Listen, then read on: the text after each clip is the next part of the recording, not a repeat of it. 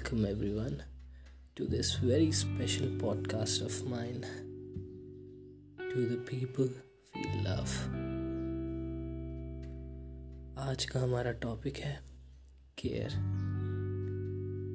कभी कभी हम अपनी खुद गर्जियों में इतना मदहोश हो जाते हैं कि हम इस शब्द का असल मतलब ही खो बैठते हैं।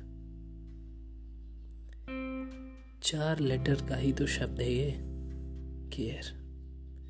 But if we try to find its true meaning it can not fit in side pages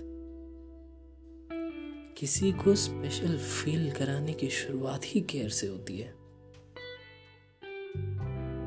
Obviously I only care for you if you are special to me and if I do, I'll not expect a price for it. Expectation and caring never go together.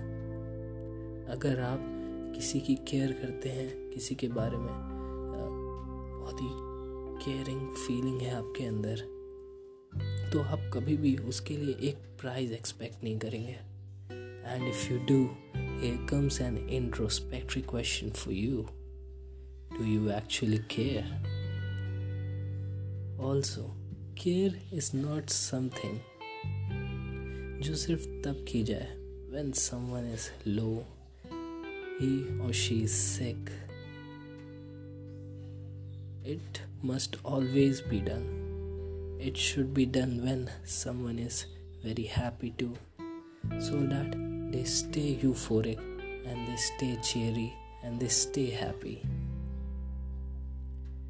So, as hard work is the key to success, unconditional caring is the key to make someone actually feel special.